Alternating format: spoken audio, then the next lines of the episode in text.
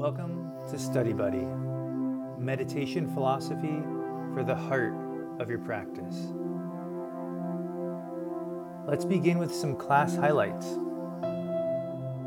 Part of teaching, you know, is um, is wanting to make things engaging and and really like draw people in, and sometimes that can draw me out. And so I notice if I'm in that space of sort of like performing, like overacting, um, it's exhausting. And so now that I've come to recognize that, it feels so much more sustainable. Like it's almost like ah, I can like feel my my heart. I can feel something deeper inside as I'm teaching. Like when I feel tension, it like it's like a bright light goes on, and I'm like, oh, uh, what are you doing? You know, and I like I'm like, whoa, like I'm way out here. And like that's where the tension is. And so it's like it reminds me, just like what you said, like like to pull it back in, just relax. And then it's like I feel more energy and I feel less tension. As a single mom, I remember and even I still do it sometimes, but just trying to juggle everything and like feeling like I can never let anything go wrong I kind of get in that space of like overdoing things. Um, and I remember early on in my practice, I had like told Baba, I was like, I am tired. I was like, I'm so exhausted. I just don't know what to do. Like, I just don't have it. He he told me he was like, just relax. and I did not know what he meant for so long. And like, really, it didn't occur to me until just now that that's what he was talking about. In my day, I I don't really have to feel like I'm doing this stuff like like oh I have to do this I have to do that like it's just gonna happen like I'm gonna just wake up and do the things that I do. I'm gonna do like go to work and I'm gonna be just as like good at whatever I do whether I'm like trying to be the one doing it or or I'm just the one like more observing it kind of like just kind of watching it happen. When you were talking about building the birdhouse over and over and over it made me think something that I do uh, a lot during COVID here is dishes. Shiva really loves to do the dishes, and sometimes I don't feel like doing them, but I have to get out of the way so they get done. And uh, if I'm really out of the way when I'm finished, I feel fine. If I'm not out of the way, I'm grumbling the whole time. I'm, you know, it's like, why do we make so many dishes? But it's just uh, something that I think all of us can relate to.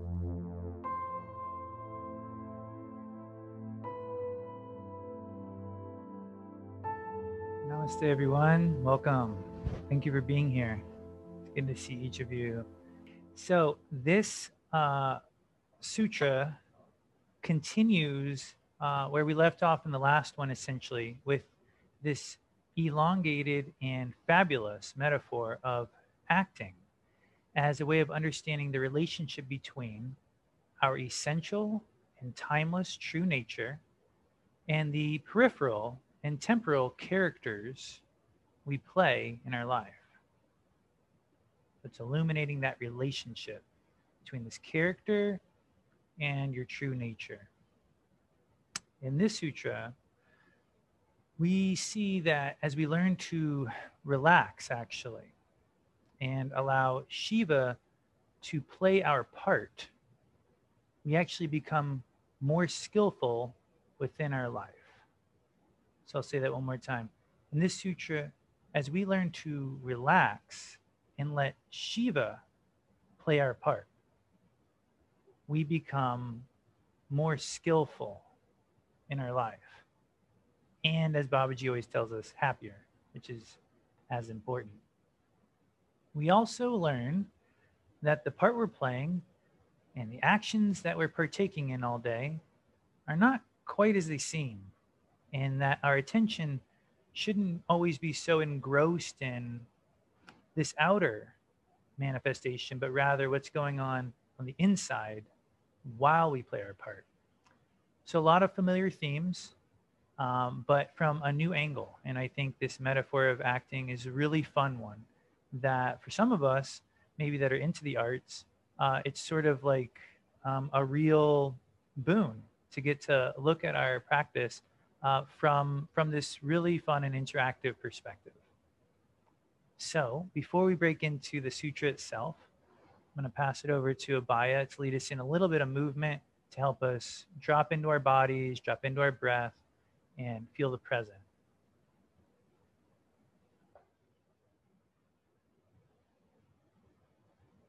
Hi, everybody. Um, you all look like you're seated comfortably. Feel free to make any little adjustments to the hips and the legs. So, as Satyam was saying, you can relax a little bit more physically and then relax a little bit more inside. And just close the eyes if that feels comfortable. And start to bring your awareness to the edges of your body. The edges of the skin surrounding you, encapsulating your physical form.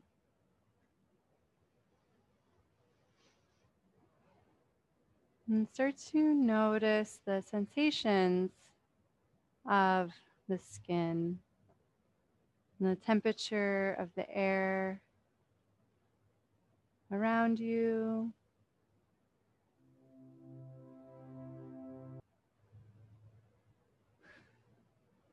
The sensation of the clothing resting against the skin.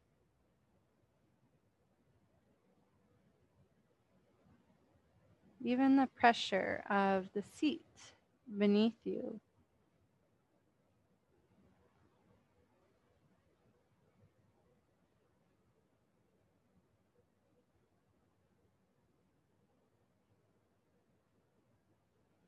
And then allow the awareness to sink beneath the edges of the body into your inner dimension.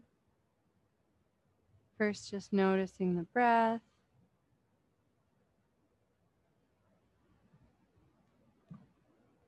Maybe even feeling the heartbeat.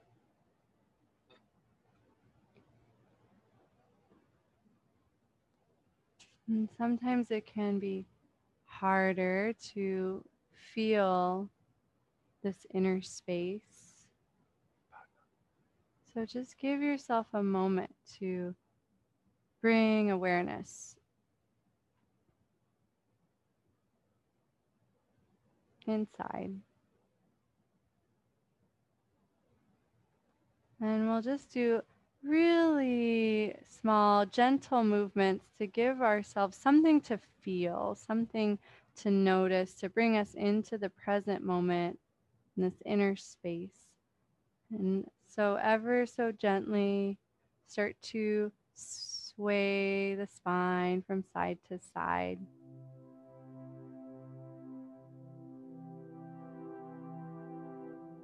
And just feel that gentle pathway, the pelvis rocks, and the spine ever so naturally follows along the same theme of relaxing.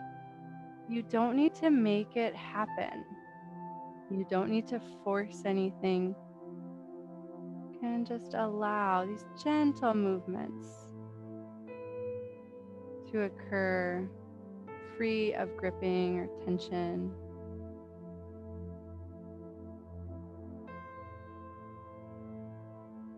Let the sways become little circles and just notice how that changes the experience.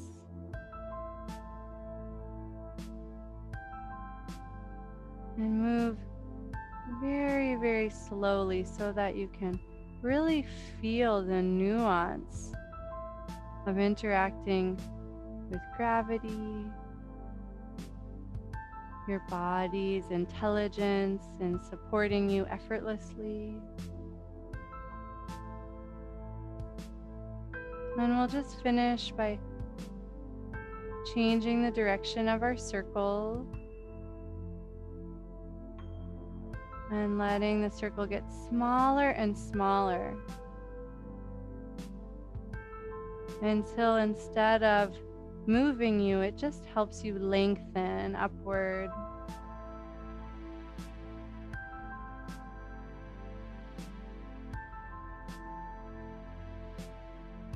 And eventually allow yourself to rest in stillness.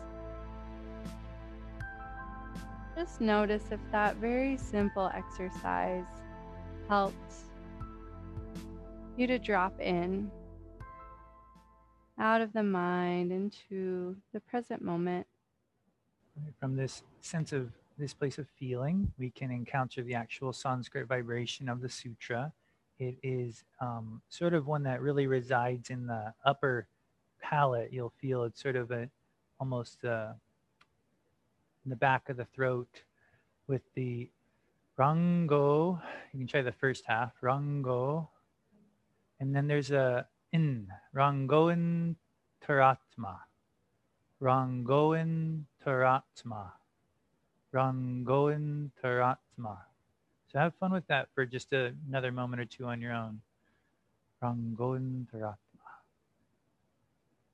Rangoin Taratma. Rangoin. The player is the internal soul. the performer, the actor, the dancer is the internal soul. Rangoan Taratma.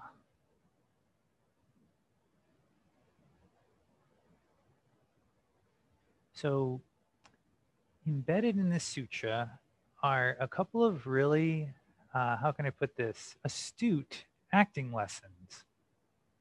So, it's sort of a two for one take it or leave it. But you really are about to get a couple of pretty good uh, acting tips um, from the Shiva Sutras. Uh, and I can verify this not because I'm an actor, but because I've taken some acting classes and been a part of some improv classes for a long time. And I remember getting these tips in the terms of acting. It's really fascinating. But of course, it goes so much deeper than just performing a character on stage. This goes to the depths of of actually realizing uh, who you are, right? Um, despite what the audience or despite how the performance goes externally, this is a big part of our internal experience. So right away in this sutra, Rangoan Taratma. So right away in the sutra, we see a definition of what makes a great actor okay? Um, the sutra slash Lakshmanjoo because he takes a lot of poetic license but it's super helpful of course. Um, this is he says this is how great actors in the universal drama act playing various parts in this world. So right away we're about to see uh, what makes a great actor? And he goes to tell us there's like three tiers um, of what, what would define like a good a great actor and for those three tiers, we're going to be introduced into uh, some words that you are probably familiar with in terms of Ayurveda, um, Sattvic, Rajasic, and Tamasic. And they, they seem here to just refer to uh, the idea of something being really pure, um, sort of pure impure, and then maybe at the end of it being a little bit less pure. As I was reading this and working with it, I don't think there's any judgment here. I think it's just a matter of trying to help us um, sort of define these terms and, and, categorize them so that we can see uh, sort of how they relate to each other. And so you'll see the greatest actor is, defi- is defined as like this sattvic uh, quality and then uh, and so forth, rajasic quality and tamasic. But let's read it from Lakshmanjoo slash Kshemaraja's uh, perspective. And um, Annapurna, um, it's so nice to see you. And uh, would you mind reading uh, this first part here that is sort of setting us up for this description? Can you hear me?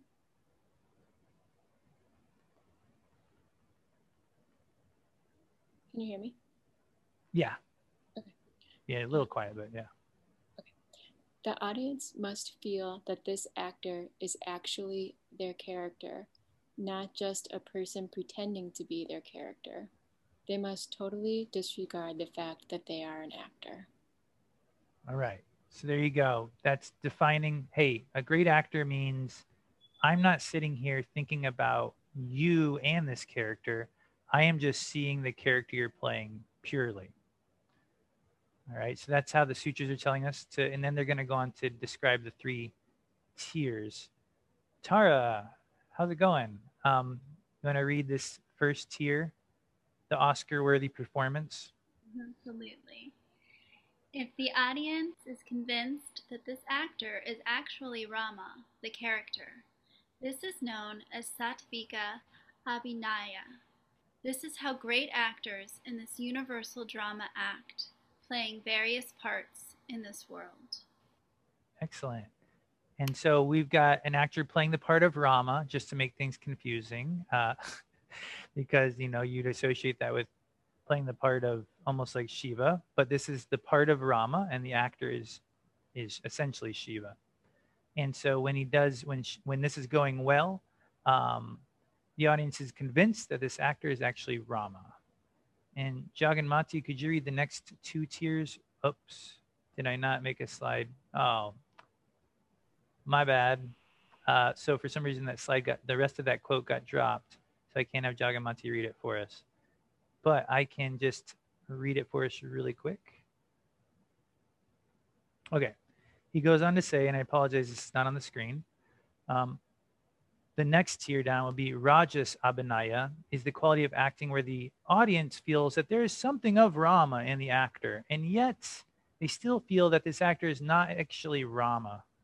And then the lower quality would be Tamas Abhinaya, Tamas, uh, like Tamasic. And he says the audience feels that the actor playing the part of Rama is only an actor and nothing else. They're not Rama.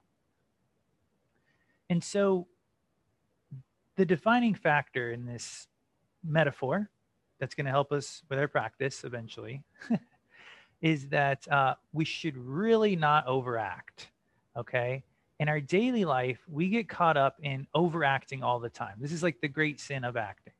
Um, not to use too many sort of worldly references here in our pursuit of something, uh, you know, spiritual. Uh, but in Rainn Wilson's memoir, he said that that's like the the greatest sin of acting is overacting, and he said himself was, you know, he really had to work through that. That's Dwight from The Office, in case you're wondering. Um, so when you're overacting, it's exhausting, exhausting for you as an actor, and it's exhausting for the audience. No one's enjoying it, okay? But our mind will always tell us that we have to overact. Like maybe I'm doing it right now. That we have to overact to get this point across that we have to overact to get our way or to get what we need in the situation. Okay, so our mind's always telling us that. And so we keep on slipping down that path. So that's the path of the ego, right?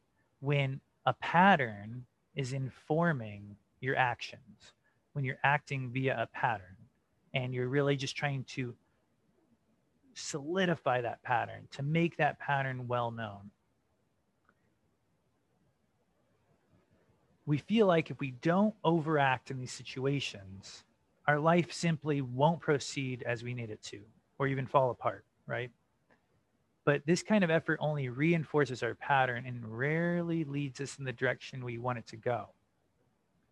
So there's this one game I once played in an improv uh, class, and maybe some of you, I know there's some actors in the room, um, Kat, for example. Um, maybe you played this game before, where we were all standing on stage and the teacher said, okay, don't do anything. Don't act like anything at all. All right. And then he brought in the other half of the class as an audience, and he had the audience just watch us. And we were supposed to do nothing. And then at the end of a couple minutes, and Kat's smiling, she knows this game. And at the end of a couple minutes, and uh, the teacher asked the audience, So, what do you think the the scene was about or what do you think these characters were about or how would you describe these characters that were on the stage? And they had the audience had a lot to say about us. Whether we were if we were expressing something, they saw that. If we weren't expressing something, that meant something to them. And so there was really no way that we could not express ourselves. And so this brings us to this quality of maybe we don't have to reach out so much in our day to day activities. Maybe by relaxing and not trying to manipulate the world so much, maybe by not overacting, we can actually become and let sort of Shiva play the part more purely, more easily, more naturally. And so we can stop trying, trying so much and start being and sort of let the role happen. I know that sounds sort of like metaphorical, but it's a way of interpreting this sutra. And I wanted to show this quote from Shambhavananda that I feel like says it better and simpler. Um, let's see, who hasn't read in a while? Jaganmati was next. Thanks. Yeah. So, Jaganmati, would you read this quote from Babaji? There's two pages. Yeah. Can you hear me? Loud and loud and clear. Okay. During my day, in all sorts of situations, if my mind is getting too noisy, I will just stop and I will become totally present. When I become totally present, there is no Baba, there is no past, there is no future. I am totally present. When I was walking every morning in Hawaii, I would go to this big soccer field where Faith and I would walk for an hour. There was no past and there was no future, yet I was walking. I wasn't thinking about me or what I was doing or where I was, but simultaneously, I was aware of all those things, even though they had absolutely no hold on me. I observed them from a distance and I functioned. I didn't trip over anything or fall down or bump around. That is what it is like. It is exhausting to be in your ego. You have to spend so much energy to support its misinterpretations of reality. The ego is a necessary part of living in the world, but I don't take it seriously. Thank you so much. And then for those of you, just take your time to reread it and to feel with it.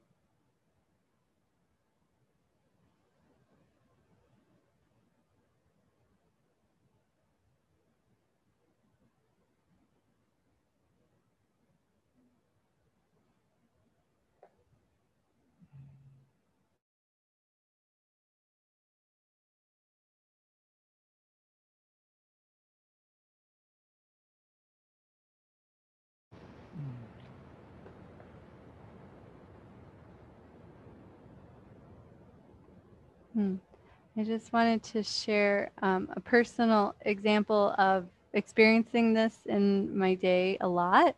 Um, and I thought maybe having an example would uh, inspire you to think of an example in your own life. Um, I teach a lot, and part of teaching, you know, is um, is wanting to make things engaging and and really like draw people in and sometimes that can draw me out. And so i notice if i'm in that space of sort of like performing like overacting um it's exhausting. Like it might be kind of fun but then 4 hours later like lunch break comes and i'm like whoa what just happened? You know i was sort of like outside of myself that whole time. And so now that i've come to recognize that and sort of i have little signals um, when I notice I'm doing it, I've gotten better at just sort of going inside and um, being calmer. And it um, it feels so much more sustainable. Like it's almost like ah, I can like feel my my heart. I can feel something deeper inside as I'm teaching. And just like Babaji said in the quote, it's not like I start tripping over stuff and like that the the teaching isn't as interesting or engaging. It's just so much more anchored inside and then I don't feel exhausted at lunchtime. Um, so that's sort of what came up for me. Um, and it's something I've been working on for a really long time. Um, but I'm curious if the quote or this example um, makes any of you think of something in your life where you realize you've been like overacting and maybe the results of that, of being drained, um, and how you go back inside. Yeah, Jaganmati. Um, well, like you, I like how you said that you have like little signals or clues. Um, and just like lately, my signal to me, it's like when I feel tension, like when I feel tension, it like, it's like a bright light goes on and I'm like, oh, uh, what are you doing? You know? And I like, I'm like, whoa, like I'm way out here. And like, that's where the tension is. And so it's like, it reminds me, just like what you said, like, like pull it back in, just relax. And then it's like I feel more energy and I feel less tension. And so it's the same. Like I feel that same experience, um, but just maybe different signals. Hmm. Thanks so much for sharing. That's so helpful. And when Satyam kept saying overacting and even reading it, I kept like hearing almost overreacting.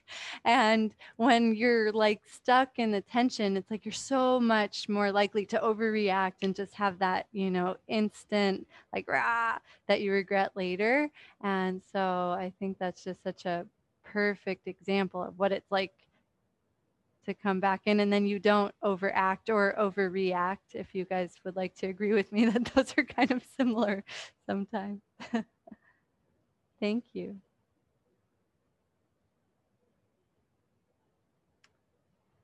Jema. There. Um, yeah, I, um, as a single mom, I remember, and even I still do it sometimes, but just trying to juggle everything and like feeling like I can never let anything go wrong. I kind of get in that space of like overdoing things. Um, and I remember early on in my practice, I had like told Baba, I was like, I am tired. I was like, I'm so exhausted. I just don't know what to do. Like, I just don't have. And he he told me he was like, just relax. and I did not know what he meant for so long. And like, really it didn't occur to me until just now that that's what he was talking about. For that you like for so long until this very moment. Yeah. yeah i mean i've i mean obviously i've gotten better at relaxing over the years but it's still relaxing is really tough for me. I feel um, you there really do. but now i see now i see what you know it's more in context yeah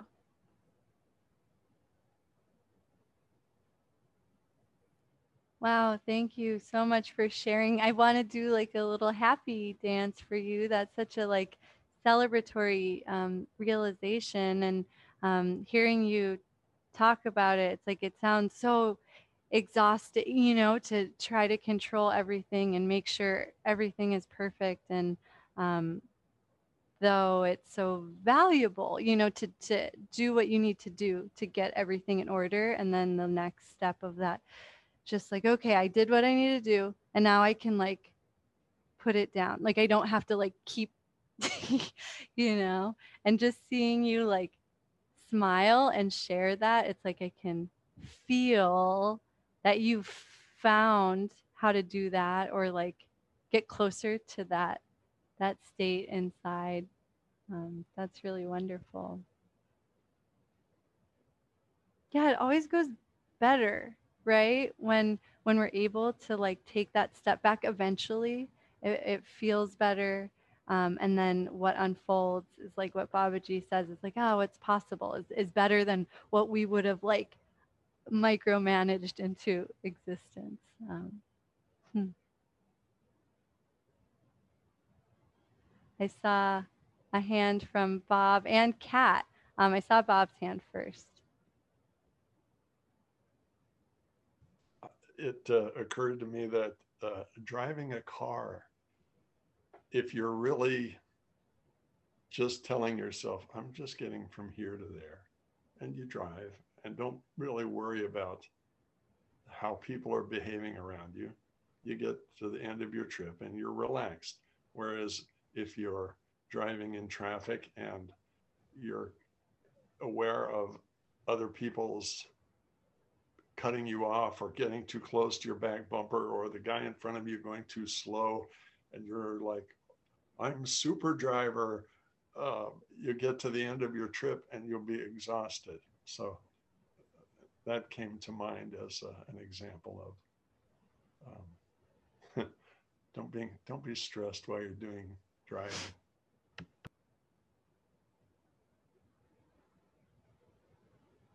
Yeah, that's a great example that we can apply to so many other situations, right? Like if like living in the ashram or any workplace, like if you just worry about what you're doing, man, are you going to be so much happier and more efficient than if you're worrying about what everybody else is doing. Um, thanks for the reminder. Kat, oh, I see a big smile. I can't wait to hear. Bob just is like a really good segue, which has been happening a lot lately, which that's good. Um, my dog, this is nowhere near as profound as what uh, other people were talking about, but she's been a really good reminder lately. I live in an apartment building that's got like an underground drive that then goes into like an alleyway and then out to the streets. We have those really big bubble mirrors so that everyone can see and there's like six of them in a row and my dog just figured out that she can see this distorted view of herself in the mirror. And so she keeps treeing this scary looking dog in each mirror when we walk. So the walk is no longer about the squirrels or the walk or all the stuff that like the really relaxing walk is about. It's become about each mirror and treeing herself. So every morning and night i now have this like reminder is my dog like instead of walking is just like nope we have to go to each column and get smacked by each of these scary dogs. And it's just this reminder of like okay i need to like center myself before i go to work and before i go to bed and remind myself of like what's important. And now i'm going to go and take care of all these things that i have to do in my life. And like i hope that she'll like get over it but she's also a dog so you, you know it'll take some time You're a good dog mom that you can simultaneously learn from your dog and have compassion for where she is right now and, and patience. Um, that's awesome. Thanks everybody for sharing. That was um, so fun to witness. Yeah, it's a really fun experiment, you know, to just like deeply relax for a moment. I, you know, I am not one to teach this because I'm a master at it, but I'm one to teach it because I'm a sincere student of it. But to just take a moment and and like try to like deeply relax, like you're not in control or need to control anything around you for just a moment. You know, just just just a moment and just like let yourself totally relax into your breath and into the space of your heart. And really release that grip. It's not just in our fingertips, it's in the sinews, you know, that run through our tendons and it's in you know our bone marrow it's it's deeper so you have to really feel for that experience of relaxing and releasing. It's an active process. It's not a decision, it's a practice.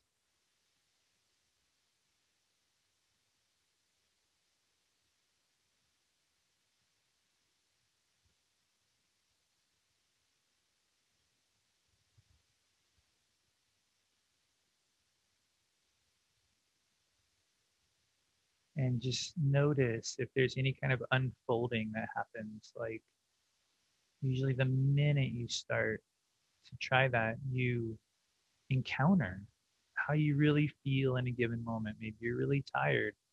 Um, maybe there's something physical that like nudges at you. That's fine. You know you just you just relax with that right? You just keep letting things unfold and you keep trying to let it be there without pushing it or pulling it for a moment.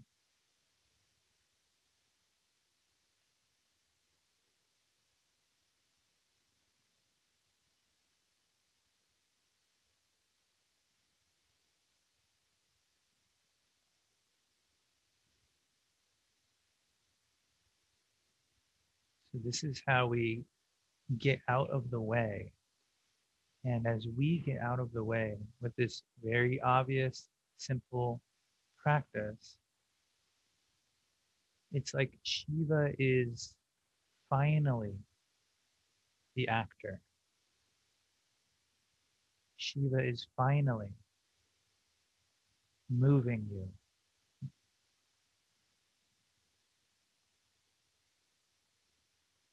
We're not laying anything on top of this situation. Just letting the situation be as light as it is.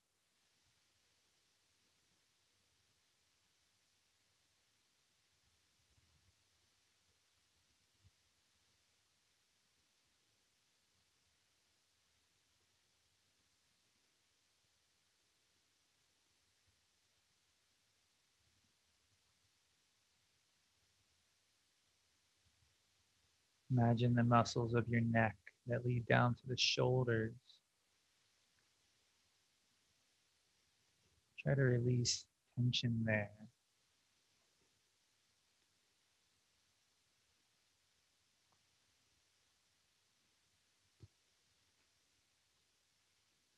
Feel the top of your head, the scalp, all the way up and over to your eyebrows, to the forehead.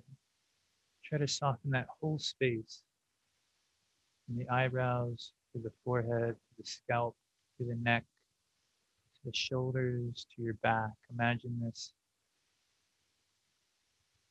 like warm water, like being in a shower and just letting it pour from from above down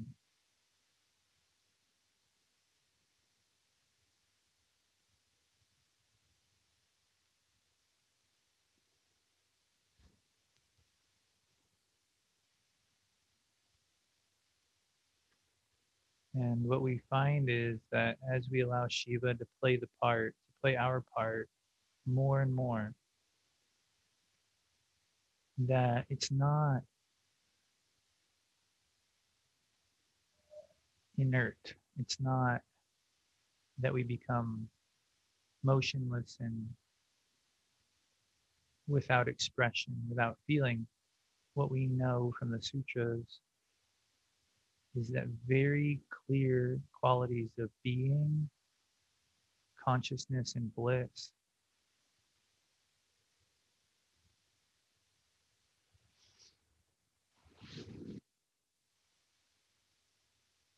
shine through no matter what our character is doing.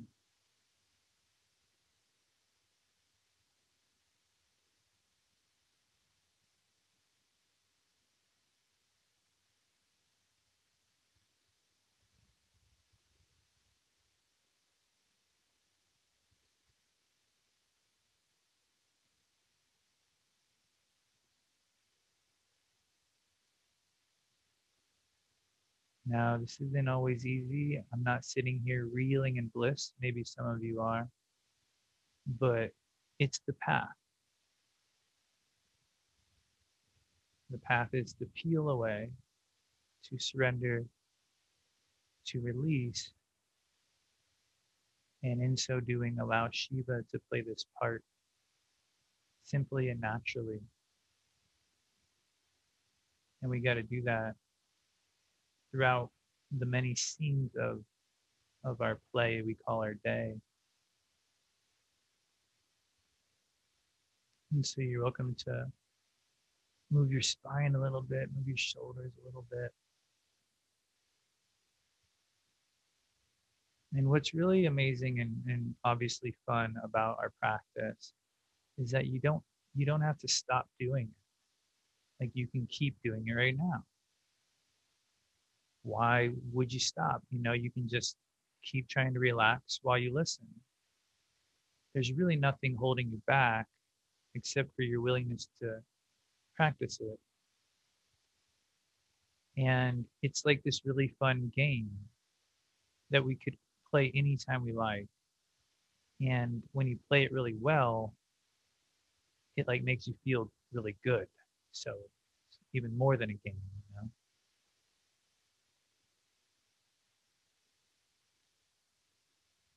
So is there any questions or comments about that before we move on to the last half of the sutra?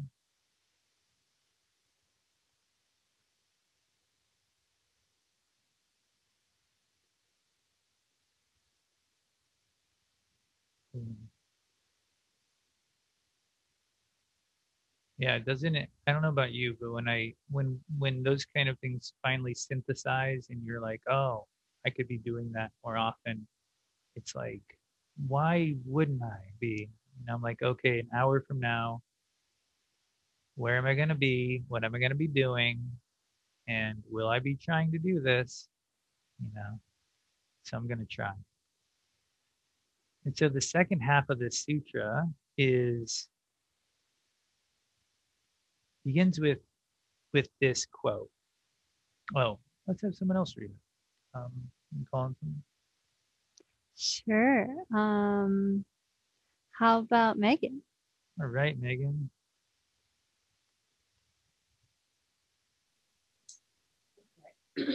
um, here in this universal drama, the actor is the internal soul. They are acting in this universe just to reveal that this universe is actually a universal drama.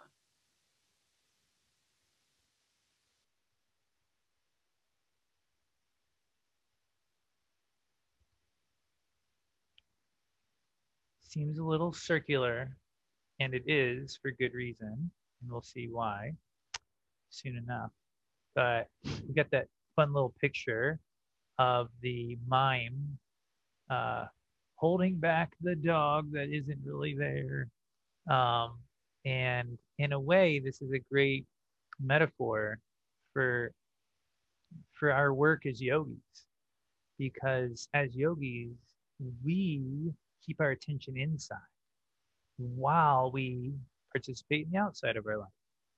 And in a way, this is similar to the work of a mind where they have to really create their reality from within. They create it from within in order for it to manifest on the outside, right? And so Babaji and our teachers and sutras, everyone tells us the same thing that you create your own reality. That the reality you keep on encountering on the outside is coming from the inside. You're creating.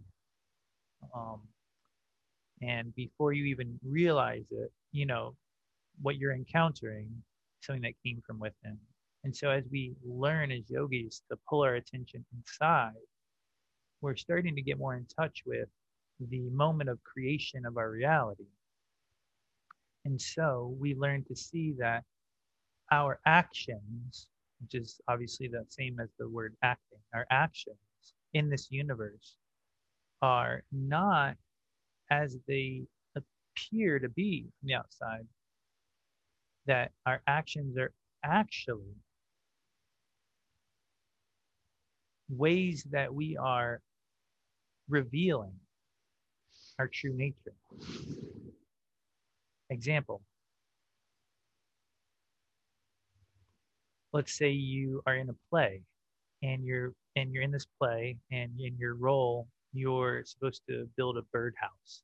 Okay. And so you're building this birdhouse and you have all these lines that you're delivering while you're building the birdhouse. And you build this birdhouse. Let's say you got really into building the birdhouse, you know, um, but then at the end of the night, you got to take the birdhouse apart so you can rebuild it in tomorrow night's show, right? And then you got to do the same thing and rebuild it in the next night's show. You got to build the birdhouse. It's a part of the play but it's not really about the birdhouse. Now, in the theater aspect, we'd say, oh, it's about the, it's about communicating what's going inside that character. You know, maybe they're building this birdhouse, and that's just a symbol of the love that they feel for their mom or dad or whoever the birdhouse is for, right? Um, and so that's sort of where it might end at the theatrical level as a character analysis in a way to, to act that character. Now, in our work as yogis, we we don't really ever stop with where that's going because we're building this birdhouse and just the first stop would be the emotion or the feeling that we have while we build it but that would just be the first stop because essentially whatever that action is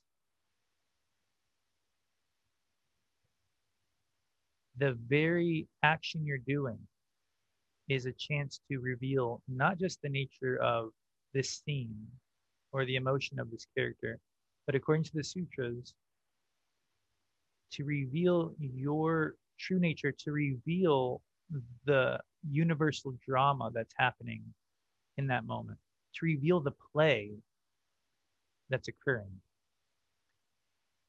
Got to build the birdhouse, got to pour the concrete, got to bake the cookies. You got to do what you got to do, right? But there's something so much more important happening on the inside. And when you look at it from a samsaric level, we all have jobs that are very repetitious, that do, we sometimes do, we do do the same things every day, right?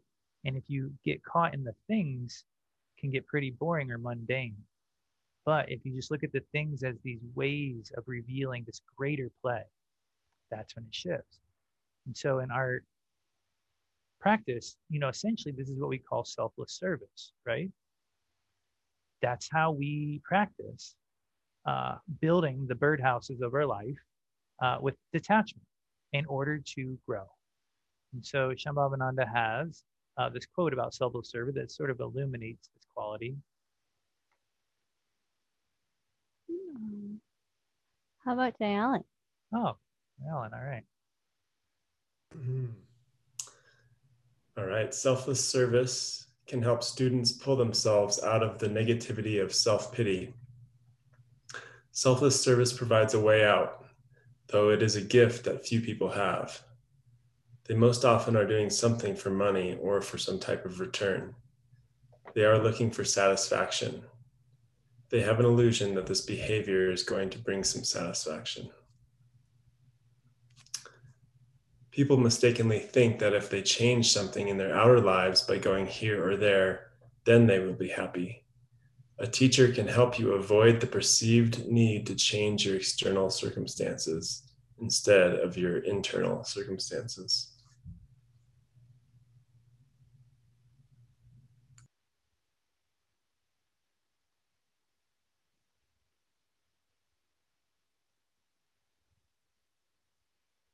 Just in case anyone wants to see the beginning of that again. So selfless service provides us with a way out of samsara, with a way out, you know, of this superficial rendering of reality, a way out of our tensions, even, right? Think about this mind. if you have the, if your role is to walk this crazy dog, you know, um, and in a way, you actually it is challenging and upsetting. It's funny, I didn't plan on having the dog reference after Kat's comment just happened to be there. Um, you know, you sort of have a choice in that moment. You know, are you going to become the emotion, or are, or is there some way that you're able to detach from it while continuing to walk the dog, while continuing to potentially be frustrated, as Faith tells us. Just because you feel that frustration doesn't mean you got to become it. Right? It happens a lot. And so selfless service is our way out.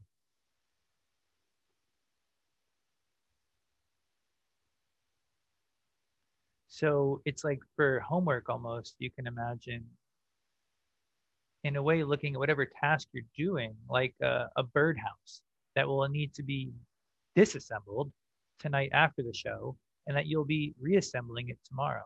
To almost think about the task you're doing in a bigger scope, um, as if this thing will happen many, many times, and that the only difference is going to be where your where your awareness is. And with that said, you know, is there is there a time for any of you where you feel like selfless service, seva, of course, karma yoga, um, did give you that shift? You know, that all needed shift? You know, was it just the very fact of approaching this task and then did that shift sort of lift you or shift your perspective even beyond that one task? Yeah, I've heard Seva will save you is, you know, common say. And I know not everyone lives close to an ashram and, you know, can't go to the ashram and do seva, but there's so many things like in daily life, you know, taking care of um, something for your parents or your neighbors or even in your job. So many people in the Sangha are, are teachers and are really like serving um, a student body or an, an individual student. So just in case it's helpful to think of seva as something more common in your life than maybe we give ourselves credit for sometimes. Hmm.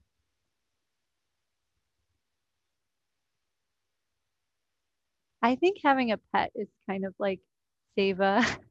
you know, even though, yeah, um, even though they're giving you so much too. You know, it's like even though the ashram's giving you so much too, um, but it's like you're taking care of something and providing for them, and uh, it's annoying sometimes, but you do it anyway with love in your heart.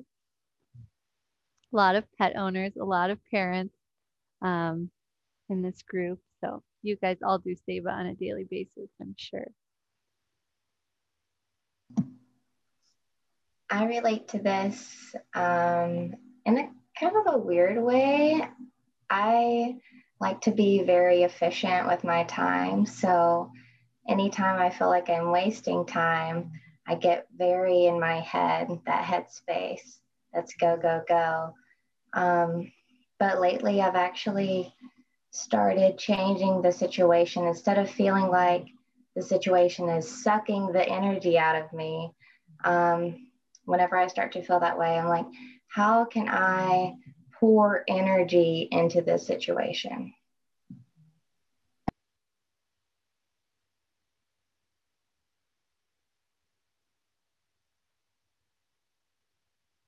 Mm-hmm.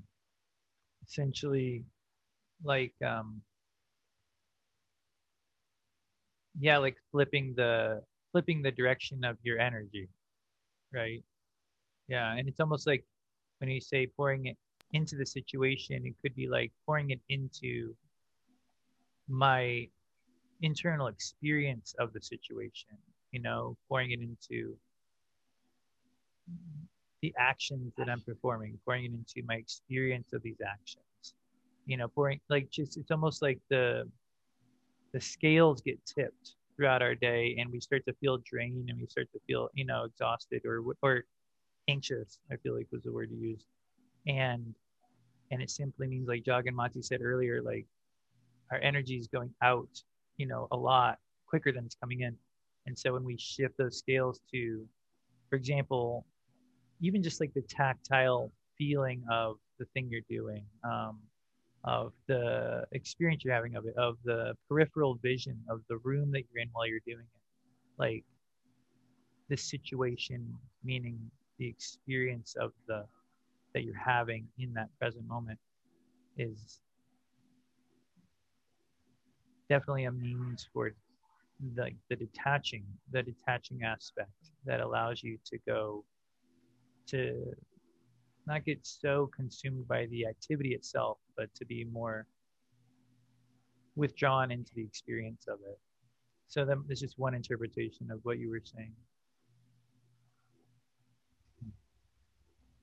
Yeah, just getting out of my head and playing the actor, so per se, and actually just soaking up the moment. Mm-hmm.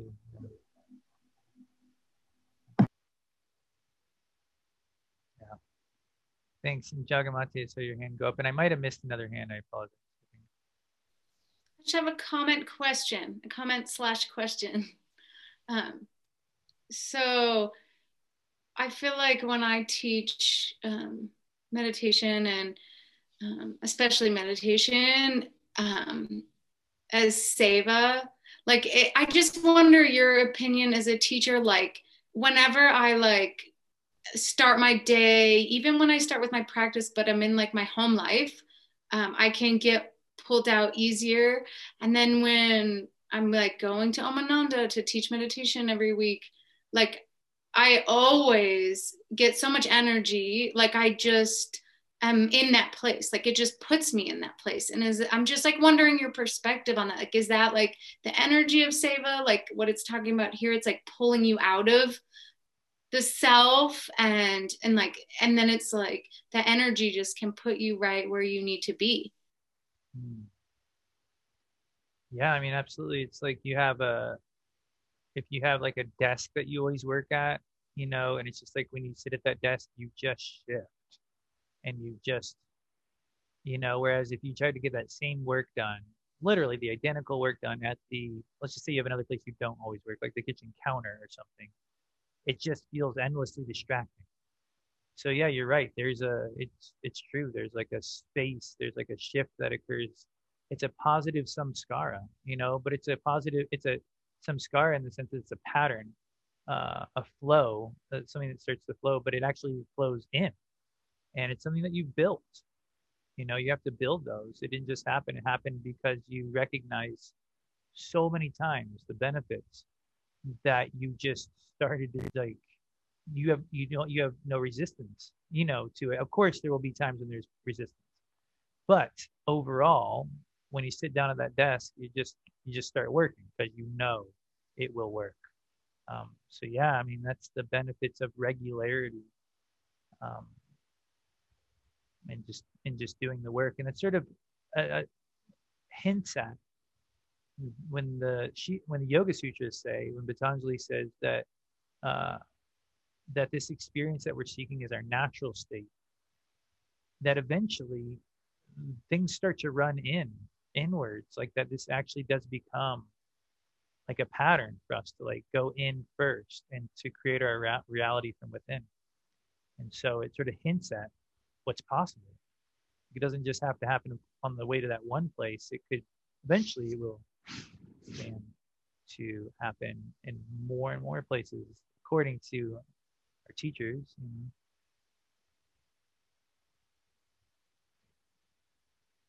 Dyalan? Talking about, I like the way you were talking about the samskaras and like the flow, and we kind of get into like patterns, and those aren't always bad. They're just kind of like how we're st- structuring um, ourselves and our lives and stuff. And uh, something that this that w- what we've been talking about ha- has reminded me of is that I've kind of thought of something um, recently, and that's and it almost kind of reminds me uh, when Bob was talking about driving because you can when you are used to driving somewhere like you can get in the car and it could be pretty unconscious. You could just get from point a to point b without even like thinking about it. Um, but it just goes to show that like we can do stuff without having to think about stuff. Like you can you like you wake up and you brush your teeth and you eat breakfast and like you don't really have to like think about a lot of that stuff. And and yet we are trying to be more present while we do it but i've just kind of been playing with this thing where like in my day i i don't really have to feel like i'm doing this stuff like like oh i have to do this i have to do that like it's just to happen. Like I'm to just wake up and do the things that I do. I'm to do like go to work and I'm to be just as like good at whatever I do whether I'm like trying to be the one doing it or or I'm just the one like more observing it kind of like just kind of watching it happen. Mm. Yeah, I see a lot of nodding going on while you were talking, Dyalan. So I think a lot of people are enjoying that. Um, I saw Bob's hand, but then J Ma, did you want to respond directly to what Dyalan was saying? Mm-hmm. Go ahead. Yeah, real quick. I just wanted to say, um, that just reminded me, like in Ayurveda, why they put so much focus on daily routine, and like that's why because when you get in a routine, you have you don't have to spend as much energy making decisions and try to think about what's coming next, and you can like reserve that energy, you know, for other things. Absolutely. Like brahmacharya, like that. It feels like that's you know the ultimate structuring of one's you know reality in order to reserve, or as uh, Patanjali says, in in order to sort of like open up endless amounts of energy with which to grow spiritually. You know, once those structures are there, it just flows. That's cool. And then Bob, you are unmuted. Go for it. We're running out of time, but Oh yeah, I'm sorry. I just uh, w- when you're talking about building the birdhouse over and over and over, it made me think was something that I do uh, a lot during COVID. Here is dishes. Shiva really loves to do the dishes, and sometimes I don't feel like doing them, but I have to get out of the way so they get done. And uh, if I'm really out of the way when I'm finished, I feel fine. If I'm not out of the way. I'm grumbling the whole time. I'm, you know, it's like, why do we make so many dishes? But it's just uh, something that I think all of us can relate to. You're right. That is a wonderful point of reflection for everyone. Did you, you, did you? Right on.